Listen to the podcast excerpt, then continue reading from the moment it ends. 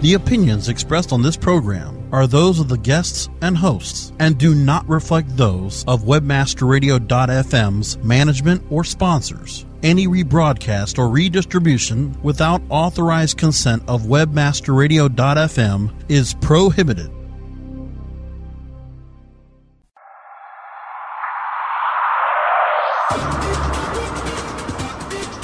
Welcome to LPO, Landing Page Optimization.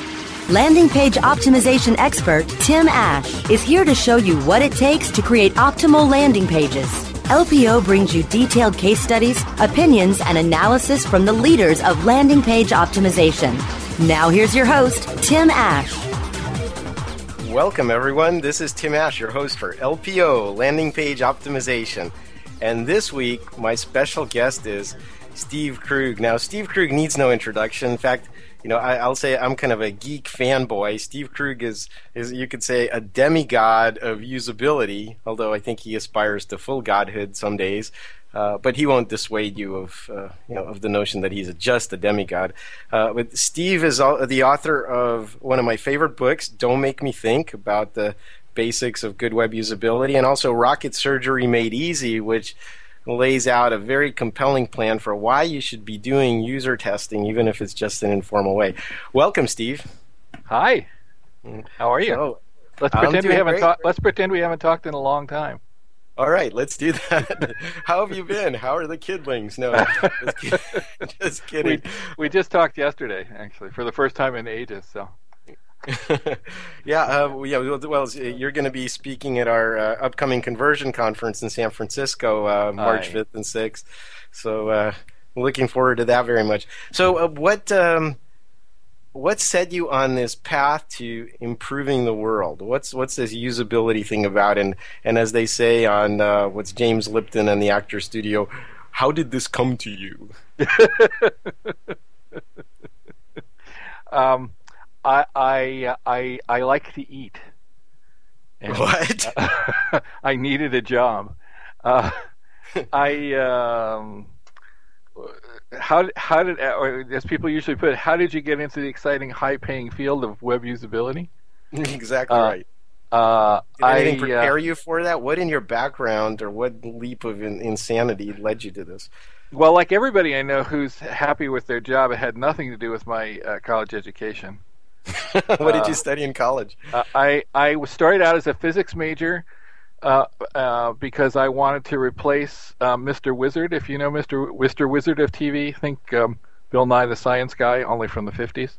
Yeah, it goes back a ways. Yeah, I'm, I go back a ways, and and I was going to replace him when he retired, but he actually never retired. He made a comeback on like life on on Nickelodeon or something in the 90s uh, when he was in his 90s. So okay, so that uh, niche was filled, and you had that niche was filled. But but the problem is, I didn't understand how college worked when I went to college. So I realized it took me about a year to realize I was in a phys- in a an engineering program when I should have been in like a history of science or philosophy of science or education program, and also that I could, didn't I didn't understand calculus at all.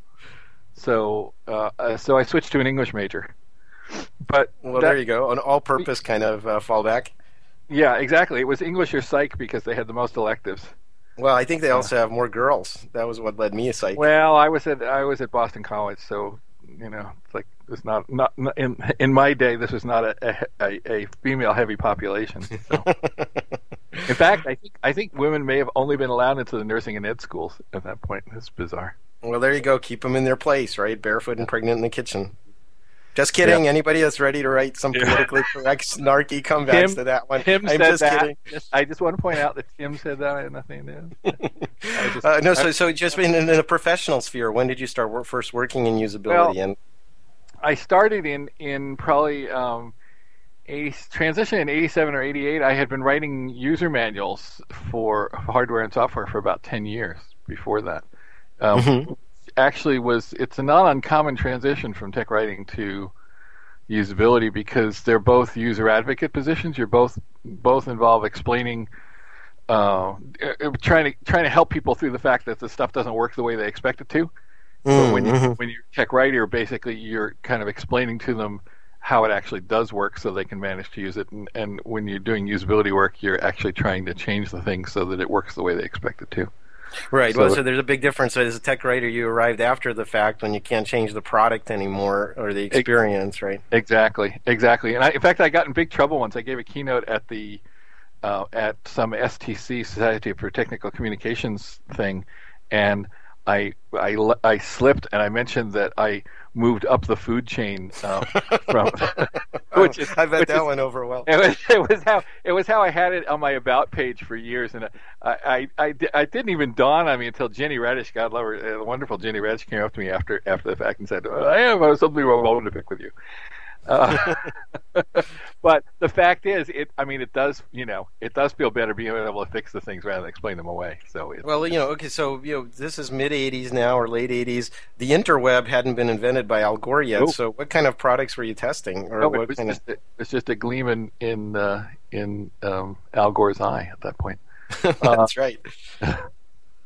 Uh, I uh, actually made the transition because I was working on one of the first serious applications that ran under Windows uh, with this great team, and they realized I was spending more time thinking about the interface than they had time to do. So they started inviting me into design meetings, uh-huh.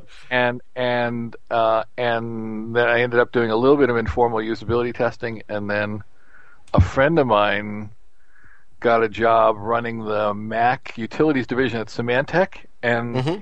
he he um, uh, his boss said, "Do you know anybody who could help us find out more about what our users actually want?"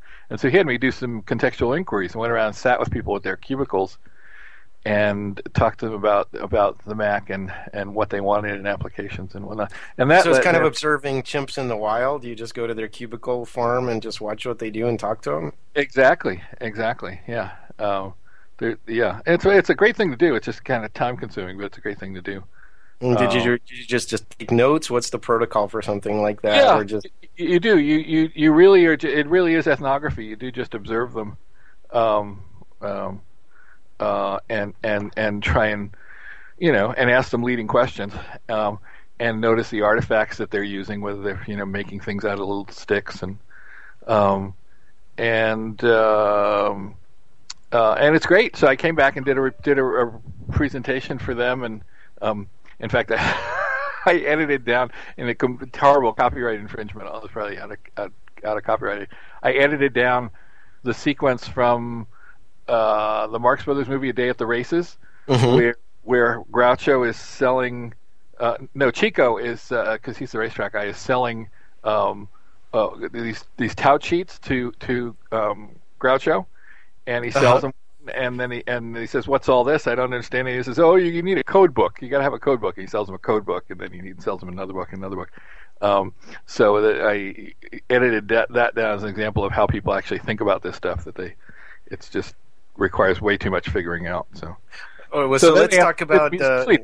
Then they asked me to do some usability tests, and so I read Jakob Nielsen's book, Usability Engineering, and went out without a license and started doing usability tests. oh, well, let's see. You're showing people Groucho Marx movies. There's no certification required. You might as well have majored in cultural anthropology for all the yes. good the English did you, right? So this sounds like a long and winding road. Um, how, how, did you get into web usability? Uh, nepotism. Uh, same friend who, who got the job at Symantec uh, I owe most of my career to nepotism, and a lot of it to one wonderful um, guy who I'll leave nameless for the moment because I don't know how this whole thing is going to turn out. Um, uh, and he he actually got a job. Uh, I'll skip the middle ground, but he ended up with a job uh, at at Apple, running uh, eWorld, which was Apple's Apple branded version of AOL, which nobody remembers. Wow, yeah, no, that's, that's not exactly a giant hit in the marketplace, kind of like the no, Lisa. You know, it actually did very well, uh, um, but um, it uh, they, with, Apple basically wanted to replace Apple Apple Share, I think it was called, which was an email service that they ran for their customers and internally that was licensed from GE. So they were paying GE a fortune for this email, uh, you know, software and they decided they wanted to get out of that contract, so they bought licensed the app AOL software from AOL, and so my friend was chartered with running it at AOL. One of the things he had to do was to put an Apple interface on it. Mm-hmm. Eventually, they brought me, in. uh, in fact, it was, they, it was wonderful. They had it was the first whiteboard lined meeting room that I ever saw. So this would have been like 93, 90, maybe 92, 93.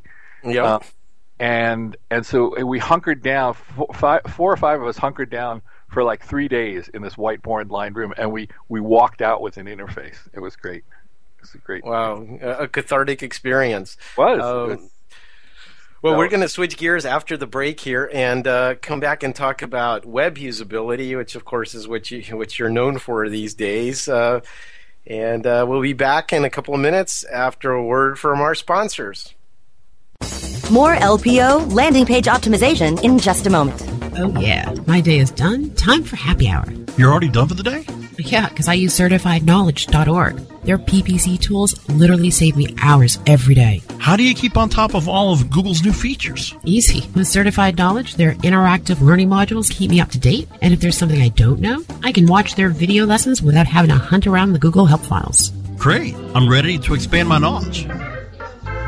Hi, I'm Brad Geddes. I'm the only leader officially supported by Google to teach the advanced track of the AdWords Seminars for Success. I personally recommend CertifiedKnowledge.org as your one stop shop for all your PPC needs. Learn, optimize, connect. Be smart. Go to CertifiedKnowledge.org now. Looking for a white label SEO and social platform for your clients? Think eBrands. Free and unlimited SEO audit reports. eBrands premium Facebook apps and welcome page creators, eBrands, Twitter management app, analytics, and mobile site generators, eBrands. Let eBrands manage your search and social media campaigns and give you and your clients access to their white label dashboard, which have great reports that will wow your clients and deliver great ROI and results. Try eBrands for 30 days. Go to eBrandsWithAZ.com or call 1 625 5717. That's eBrands with a Z for eBrands. From the creators of We Build Pages, experience the power of the Internet Marketing Ninja. An exclusively trained army of nearly 100 in-house ninjas mastered in the arts of social media, local marketing, content creation, SEO reporting, and yes, link building. The Internet Marketing Ninjas will release a new version of their legendary tools to the public. Visit imninjas.com. The ninjas are coming.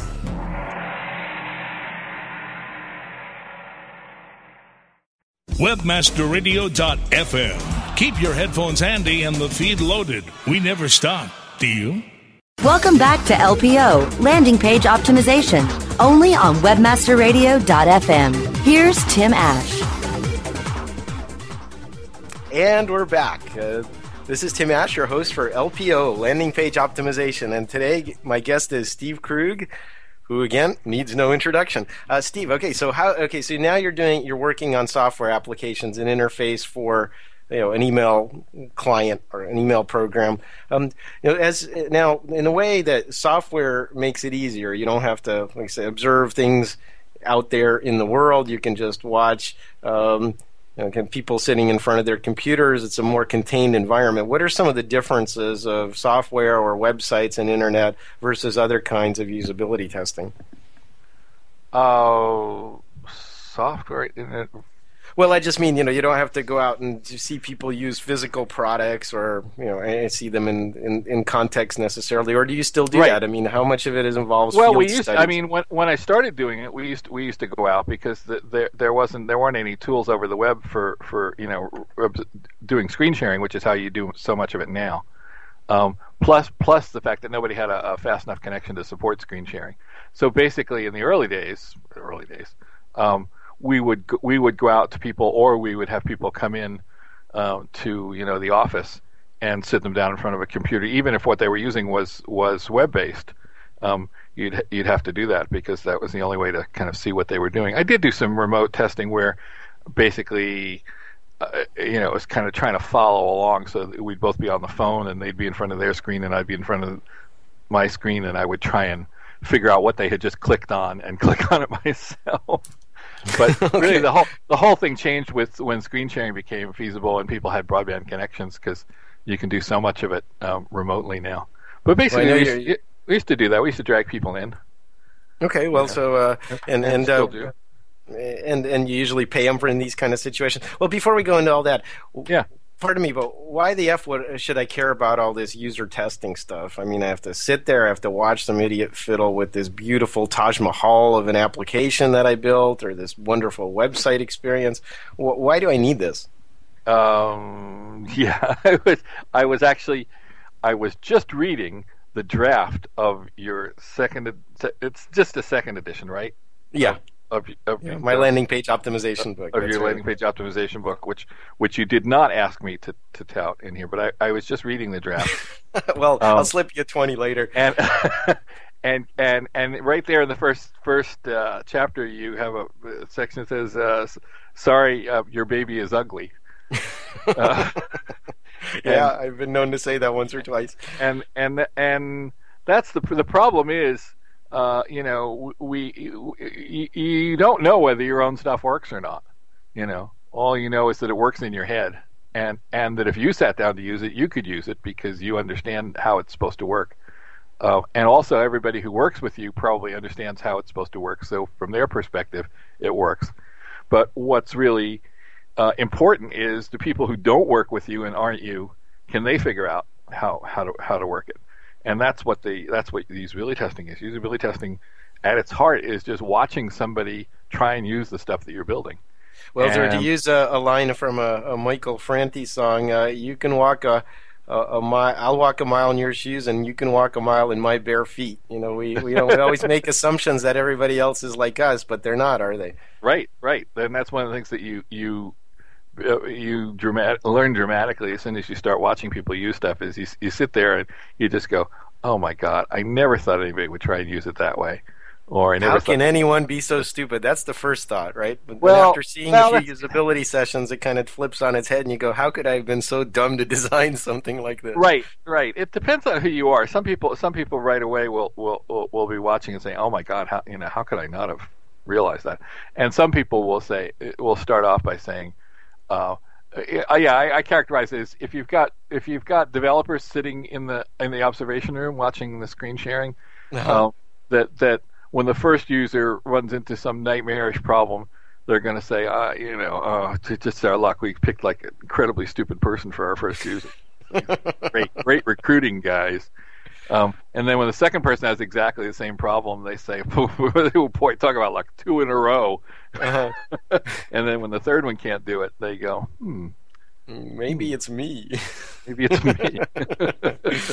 Um, yeah, So so, so really, that- it's really the key thing is, is empathy. Is is really is uh, just uh, observing other people that don't have a vested interest, that don't have that maybe bringing something else to it, don't have the same deep knowledge and cognitive framework that you have around using your own website or product, right?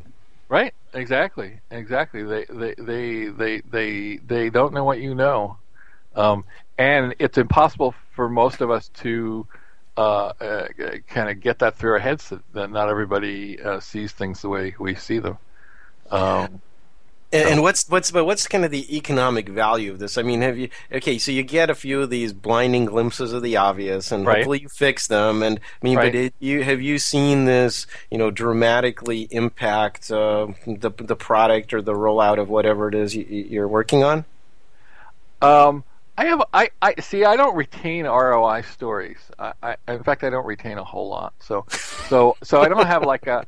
Uh, and also, you know, for the past ten years, I I don't do. You know, I'm not out in the field that much. That's not my full time job. So so. Um, uh, but I, uh, my favorite is I had somebody who was at one of my workshops years ago, and we happened to use his site for the demo test because they do a live demo test in the workshop just so people see, you know, how easy it is, and, and also it's sort of a I consider it kind of like a magic act. It's like. You know, they bring grab a participant out of the audience, say, "We've never met before, have we?" You know, Nothing up my And- sleeve. and yeah, exactly, and have them do it, and have them do a a, a, a, a, couple of tasks, and and um, you know, it is risky. I mean, you could, you could get somebody who will just breeze through them. I do- I, I skew it honestly between you and me, since nobody else can hear this. I, I do skew it a little. I I tend to give them tasks that I know are likely to run into um, uh, problems, but it's not unfair because they are could have. T- I choose key tasks that people really Yeah, need to be able to do on the site, and and it's also not hard to do because almost any site that you pick, you could find some key tasks that have major usability problems in them. Right. Unless people have done a bunch of usability testing and worked worked really hard at it. So, um, the uh, uh, where did we start? Well, you you were just saying the ROI of it. oh, the ROI, right? So so I had uh, uh, mine, like I said, I I um, I had one guy who so we tested his site and it showed you know like this this this kind of major problem. Basically, it was it was a power company, and it was the part where they were trying to get people to switch from to switch to uh, paperless billing. Mm-hmm. Uh, and this this is like six six years ago something, and and at the end uh, he asked if he could have the the the screen recording, Camtasia recording of the thing to take back and show his team. And he took it back, and I got email from him a couple of months later that said, you know, the team was amazed by this.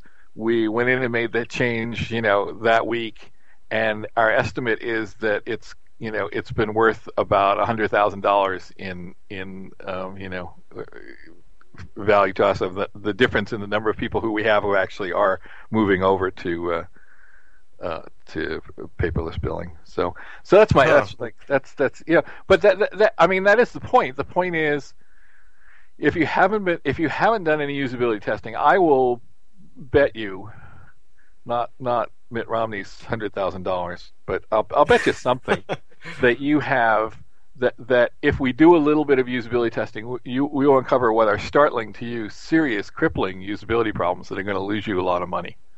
Um, Okay, well, we're gonna, we're, I'm going to take that were- bet. Yep. And uh, when, when we come back after our break, we're going to explore that a little more and talk about how, to actually do all this. So, and also when we come back, I, I want to know, I want to find out more about your, uh, the boy who My grew up in a, in a as- of you know wasted well not on sex drugs and rock and roll but apparently you don't read what are you raised by wolves anyway we'll explore that after we come back uh, this is your host tim ash for lpo landing page optimization More LPO landing page optimization in just a moment. It's time for the 2012 SES Conference and Expo to make its way back to the Big Apple, New York City. SES New York 2011 makes its way to the New York Hilton March 19th through the 23rd. SES New York 2011 will feature over 70 sessions, nearly 100 exhibitors, and networking opportunities with thousands of marketing and search engine optimization professionals. SES New York 2011 will start with a high profile opening keynote from Google's digital marketing evangelist, Avinash Kaushik. Don't delay. Come to SES New York 2012, March 19th to the 23rd, inside the New York Hilton. Register right now at searchenginestrategies.com. That's searchenginestrategies.com.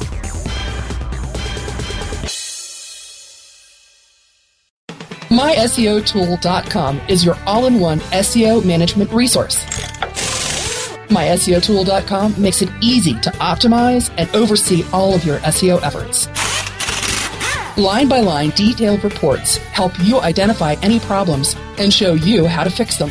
MySEOtool.com is completely automated. Once you use it, you will see a rise in your search rankings and traffic. Try My SEO Tool risk-free today. Go to myseotool.com. myseotool.com. Do you look at the task of ranking your site at the top of the search engines like you would climbing the top of Mount Everest?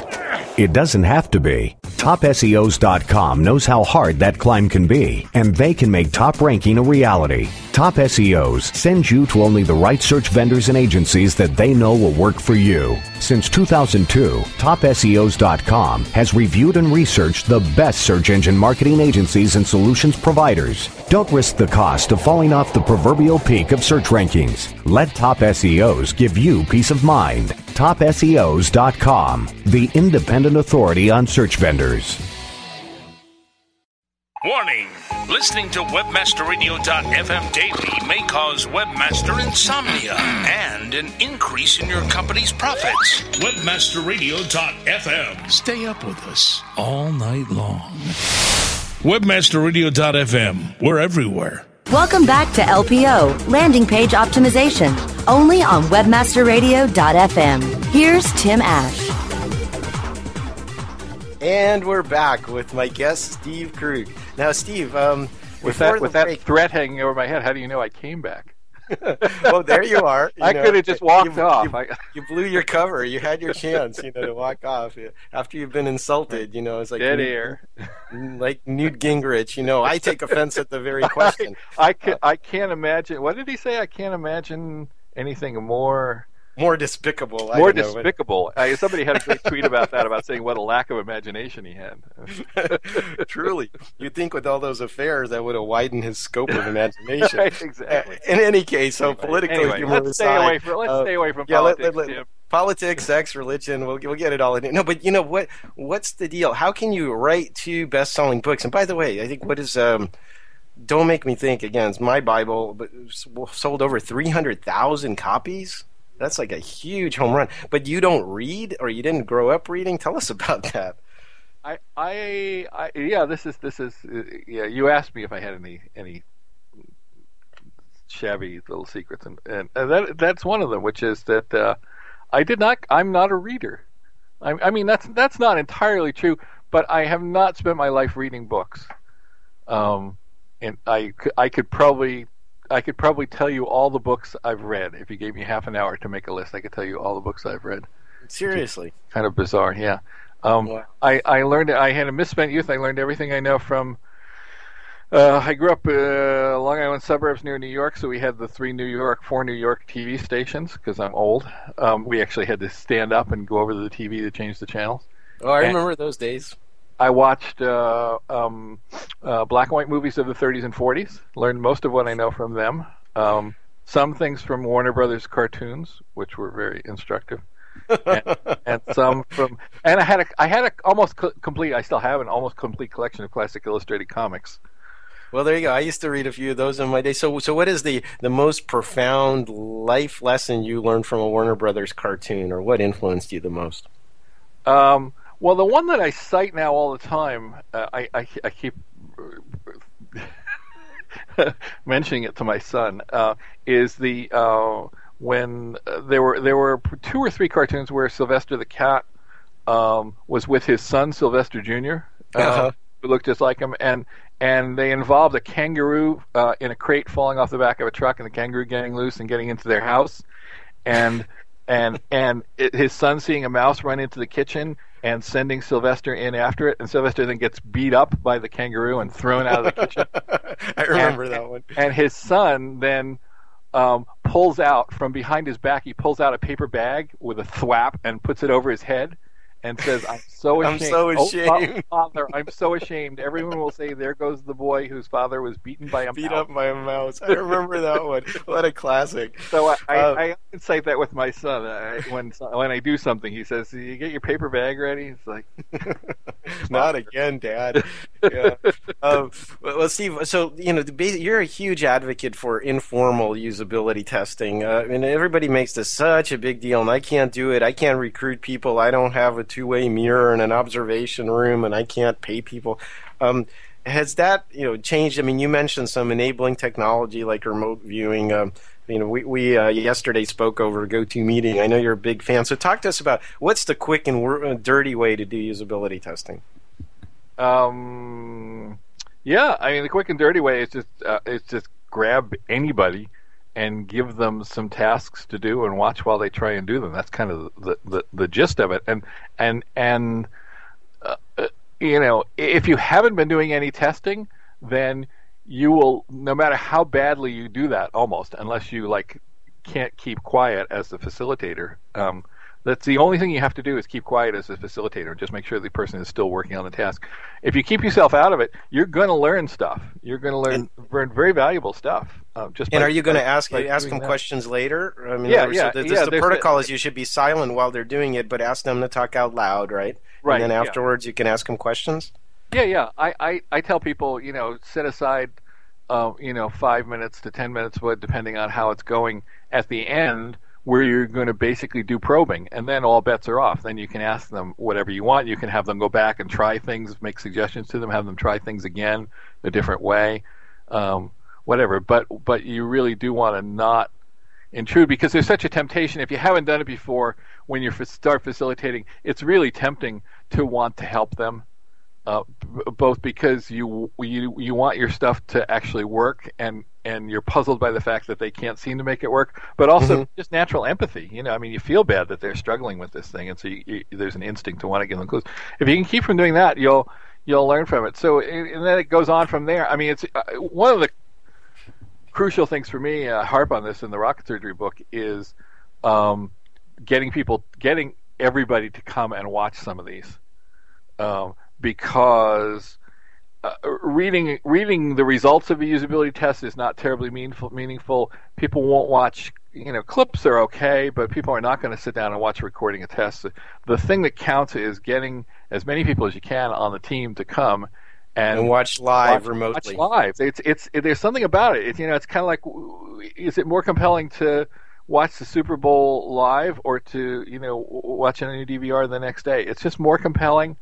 Um, also, it's a group activity. Everybody sort of sees how other people are reacting to the stuff that's going on. People can chat back and forth. And it spreads your influence wider in, in your organization as well. the Well, it is. I, of the test. see, once people have watched, if, if people have never seen a usability test, then they have no idea what you're talking about. But once they've seen a usability test, 90% of the time there's going to be this conversion factor where all of a sudden they're like advocates for it, you know, Mm. because because the, the it's so clear when you watch one that it's a great use of time. You know, it's a great use of time and effort. That that there's, I think there's no way to get as you know as much insight per unit effort as by running a few few quick usability tests. Well, great. I'm, I'm afraid we're we're running short on time. I know that uh, we could keep going like this for hours. In fact, I would love it if you'd, you'd come back again sometime. Uh, but um, if folks want to reach out to you, what's the best way to do that? Uh, depends on what you Don't call us. We'll call you. reach out. Well, if they want to Uh, contact they, you, They they they, Or uh, see you uh, they should go to they should go to my website sensible sensible.com. I actually managed to get one of the last English language words that was available at the time. Um, sensible.com, uh, or uh, they can Google Steve Krug because th- there aren't that many of us, um, and it'll take them uh, right to me. And there's stuff there about the the books, the workshops. Lou Rosenfeld and I have been doing workshops together for uh, years, and we're doing two this spring. I have to throw in the plug for Lou. Um, one in Mountain View and one in New York City. Uh, and we're being joined by Rachel Hinman and Luke Unpronounceable. Luke uh, unpronounceable. Luke, Luke, Luke, Luke, Luke W. Luke W. Okay. Well, terrific. Uh, and you're going again. You're going to be speaking at Conversion Conference uh, In March? This in March 5th and 6th in San Francisco. We also have as other keynotes Roger Dooley, who wrote Brainfluence, B.J. Fogg, who runs the Stanford Persuasive Technology Lab, and and probably you know Jared Spool, who runs the User Interface Engineering Conference. Yep. Um, so, uh, by the way, w, uh, Webmaster Radio listeners get 10% off the conference if you use promo code WMFM when you register. So go to conversionconference.com and come see Steve live. He's, he's very entertaining. And if you can't do that, at least buy his books. Don't Make Me Think and Rocket Surgery Made Easy. Steve, thanks again and uh, hope to have you back soon. Thanks, Tim.